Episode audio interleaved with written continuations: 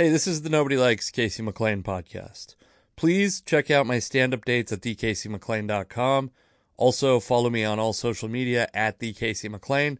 Check out stand up clips and videos of mine at youtube.com slash Casey McLain. This podcast is brought to you by Anchor. Anchor is where I host this podcast. It's where the file sits. It's also a great place if you want to start a podcast where you can record and edit your podcast right from your phone or computer. When you're hosting on Anchor, you can distribute your podcast to all the listening platforms Spotify, Apple Podcast, Google Podcast. Whatever you're listening to this podcast on, you can get your podcast to that platform very easily.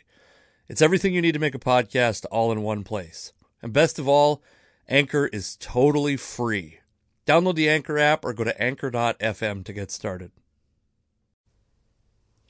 All right, everybody, this is uh, Nobody Likes Casey McLain, and I'm recording this. It's coming out late. I'm recording it late. Um, I have a voicemail on this podcast, and if you sent this voicemail, you know how recently you sent this voicemail. It came in at 9.04 uh, a.m. I'm recording this at 9.47 a.m. Maybe I should bleep that out. really, really gives up a lot of information. Uh, I probably wouldn't have even recorded, but I did want to give one more promotion to uh, tomorrow. Gabriel Rutledge and I are at North Bend Theater in North Bend, Washington. I've long said that Gabe is the uh, the best comic in the Northwest, and I will be there also. Uh, ticket sales are fine. It's not going to be a financial disaster, but I would love it if you came out. Um, yeah. So please come on out to that and it'll be fun. North Bend's a beautiful city. if you're not from North Bend, there's a lot of fun shit to do out there. There's whatever, like, uh, I think Snoqualmie Falls is a thing people do out there. I've never done it. It falls into that category of things that, like, God, I, I ran into these uh, women in Fort Wayne, Indiana, and uh, they were at the show. I, th- I think I would have talked about this on the podcast, but they were at the show, and then I was at a bar like miles away from there. It was the it's the only late night spot in Fort Wayne, Indiana. And they were like, "We were at the show." And then I talked to them for a little bit, and they had been to Washington, or the one they were two sisters, um, and they had been to Washington State. One of them had been to Washington State, and uh, she had been to Snoqualmie Falls. So I think it's like one of those things. Like in Tacoma, I live in Tacoma, Washington. Every time a comic comes here, they go to this thing called the Glass Museum um, I've never been to the Glass Museum. I've never had a reason, to, a want to go to the Glass Museum. I think it's made for comedians who are bored in a in a tertiary market or a secondary market to go, uh, yeah, to go uh, have a little or have a little downtime in this fucking Glass Museum. I think Chihuly is a guy that makes a lot of stuff in there.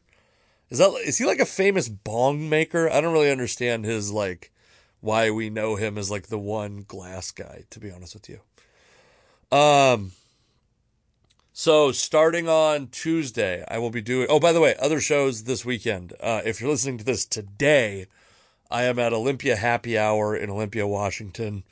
There were I don't th- it's probably sold out now, but uh give them a call uh, there were four tickets left a couple days ago, so give them a call. Really small venue apparently, but uh, it will be. It's going to be fun, and I've been asked by the producer of the show to not do my ass eating bit. This is why I recorded it, by the way. I wasn't going to do it anyway, but this is why I recorded it, is because it is truly. I almost printed merch for this bit. That's how well it does. But like it's the only thing that people have ever complained about. It's the only joke of mine that's ever gotten like a venue to complain. And it's I don't even think it's gross. It's just a topic that people like don't like, I guess.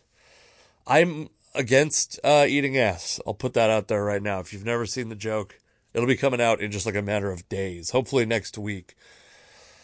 I have this uh, this project I've been working on called Baby Weight EP that um it's I think that the final editing is done. I'm pretty sure sure I'm just gonna stop fucking with it.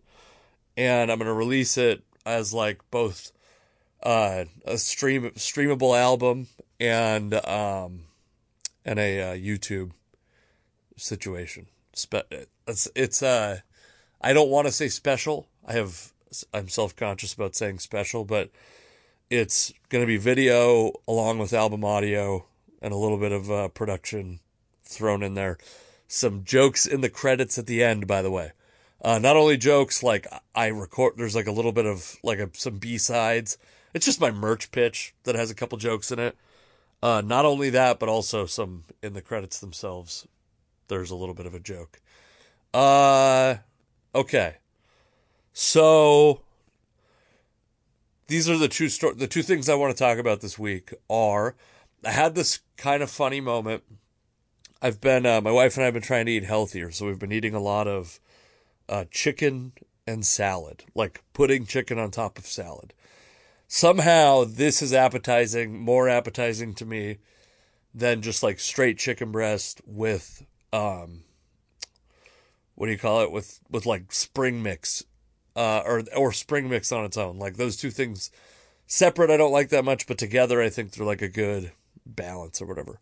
Balsamic homemade balsamic vinaigrette. Anyways, I got this new uh, chicken seasoning somewhat recently. Um, normally I'm a like make your own mix kind of guy, but I've I found this rotisserie chicken mix from McCormick and I had like incredible reviews and I've only used it like once or twice and I had this moment where I'm like so did you know that there's this this uh flavor that you taste there's like salt, sweet, bitter, whatever. Savory or umami is another thing that you taste and this is present in like mushrooms and MSG. That's why uh, MSG is so popular, is because it makes things taste much more savory. But it's also like super present in like feces and uh, and uh, I mean like truffles are another thing that it's super present in. I think maybe even urine, uh, soy sauce. Like I'm giving you like occasional like good things and bad things. But this is why, like, it's a weird thing. It's a weird, that's why it's a weird flavor sensation. Because it's the umami compound, whatever that is, that makes that flavor is super present in human feces. and so sometimes things will, like, literally smell like shit. Like, I think I've never actually eaten a truffle. That's, I don't know if that makes me trash or not, but I've never eaten a truffle. But people will say things smell like shit, but that they like to eat them anyway. And so I'm cook and I'm cooking with this rotisserie chicken seasoning, and I'm cooking. I'm like, wow, this is like very very fragrant. Like, what is this smell? And then it gets more intense and more intense, and um, I'm like, this is like bizarre. This like really. This smells like truly like shit. Like I'm not saying like it smells bad. It smells like feces. Like what the fuck is going on here? And I hear my dog make like kind of a screeching noise. And I go into the, I like try to find her. I go into the bathroom and I don't know what happened. She's, she's better now, but for a couple days this was going on. She had un, it's so fucking gross. This is, by the way, on a day where I'm, uh, at home alone with my daughter. My wife is out. My wife's a teacher. She's out like lesson planning or something like that. And I'm uh, I'm in the house alone, and my dog had shit. So we have like a like a like a little rug by our sink, and my dog had put a pile of diarrhea on that. And then also, by the way, sorry that you're listening to this podcast. I'm sorry. It's your fault. You downloaded it on purpose, but I'm sorry pile of diarrhea, splattered diarrhea all over the bathroom. A couple more little like uh like little segments on the carpet. So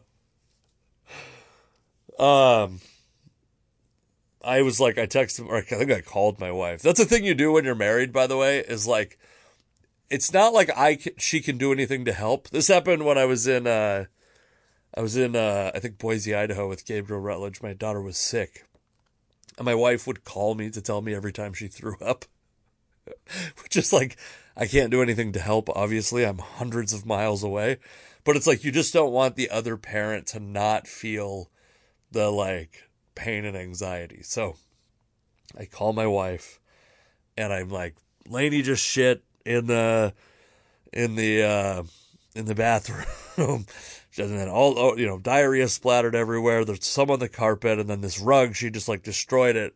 And I'm like, I kind of just want to throw away the rug. I have no emotional attachment to this rug. I think we might have gotten it as a like my mother-in-law gives us extremely practical like Christmas presents like that. Like we got, she gives us, we get a lot of stuff from my mother-in-law and my in-laws, but one we always get in addition to like fun stuff, we will get like hand soap and toothpaste and toothbrushes and and um, towels. And I think one year we got these like kind of area rugs for the bathroom. So my dog shit up this rug and I threw it away. That's right, folks. I have uh don't clean up a pile of dog shit on a small rug money. Throw it away. Just throw it away like money grows on trees. And then uh, the last thing I want to talk about is there's this kind of media battle, which is people who are in Seattle who have like a an apparent bias for the Seahawks keeping Russell Wilson, and then like Ian Rapoport reporting that Russell Wilson wants to explore his options. And this there's this like narrative in Seattle that like, well, Russell Wilson's under contract. What does he mean explore his options? As though he doesn't have any leverage in the situation, as though being a star NFL quarterback is the same as just being like under contract as a consultant at an insurance company or something like that, or like a non compete in radio or newspaper. Like it's not the same he does have options. And also, the, the Seahawks might be stupid to not also explore those options with him. I mean, I think you look at like the Green Bay situation, and a confluence of things had to happen to really improve that relationship. One of them being Aaron Rodgers became this like polarizing figure because of his vaccination status, the fact that he got COVID 19, and the Packers stood by him when a lot of people, I mean, they dumped a lot of people dumped him after the uh, his sponsors and shit dumped him after the the controversy, and I, I just don't think it's unlikely that's going to happen for the Seahawks and Russell Wilson, and so I think they would be smart to explore those options with Russell Wilson. And one of his approved teams, suppose there's like I think there's a perfect destination fit for Russell Wilson. So what I think one reality is, I think with his reduced play, his injury, his advancing age, I think that the template for a Russell Wilson trade is probably the uh, Matt Stafford trade that sent him to LA. And I, I might not have the details on it perfectly correct, but I believe it was two first round picks and a third round pick. And also a stopgap quarterback that's maybe got some upside, but a guy that's not like for sure going to be the guy in Detroit, Jared Goff. And I think there's a perfect opportunity for a trade like that, which is the New York Giants are on Russell Wilson's list. If he's trying to, if part of his criteria for a next destination is a place where Ciara can be like a little more, um, can be like a little more successful or have a little more access to industry for her career. New York's a great place for that, obviously. Uh, the New York Giants have two picks in the top 10, and they have Daniel Jones. Now, I don't think Daniel Jones is some amazing, like, I don't think he is.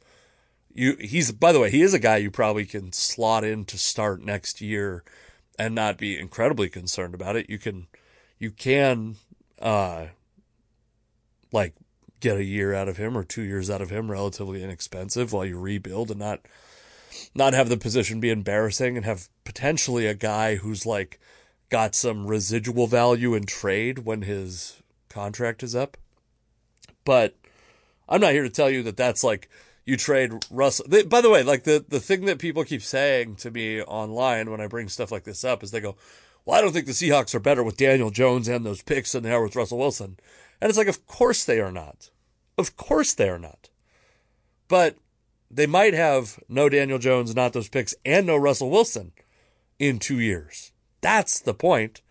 And right now is probably the the I mean, outside of like, you know, if you have to, if you wait another year and see if Russell Wilson has a bounce back year and is healthy, is completely healthy, that's like the only other real option. So I, I think there's a trade out there that exists that makes sense for, uh, for both sides. Now let's go to voicemails. By the way, I haven't had a, a lot of voicemails lately. 253 237 3217. I don't think anybody has sent a voicemail that I haven't played.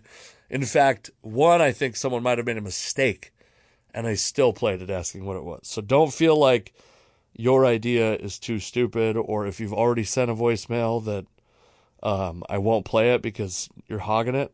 I promise you anything to avoid having to do more work myself, I will do. Okay, so here is this voicemail. I actually don't know who this is from. You're welcome to say your name on these, and I'm happy to respond, but uh, you don't have to either. That's fine. I don't care. Um, all right, let's. This is very stupid. Here we go. Okay.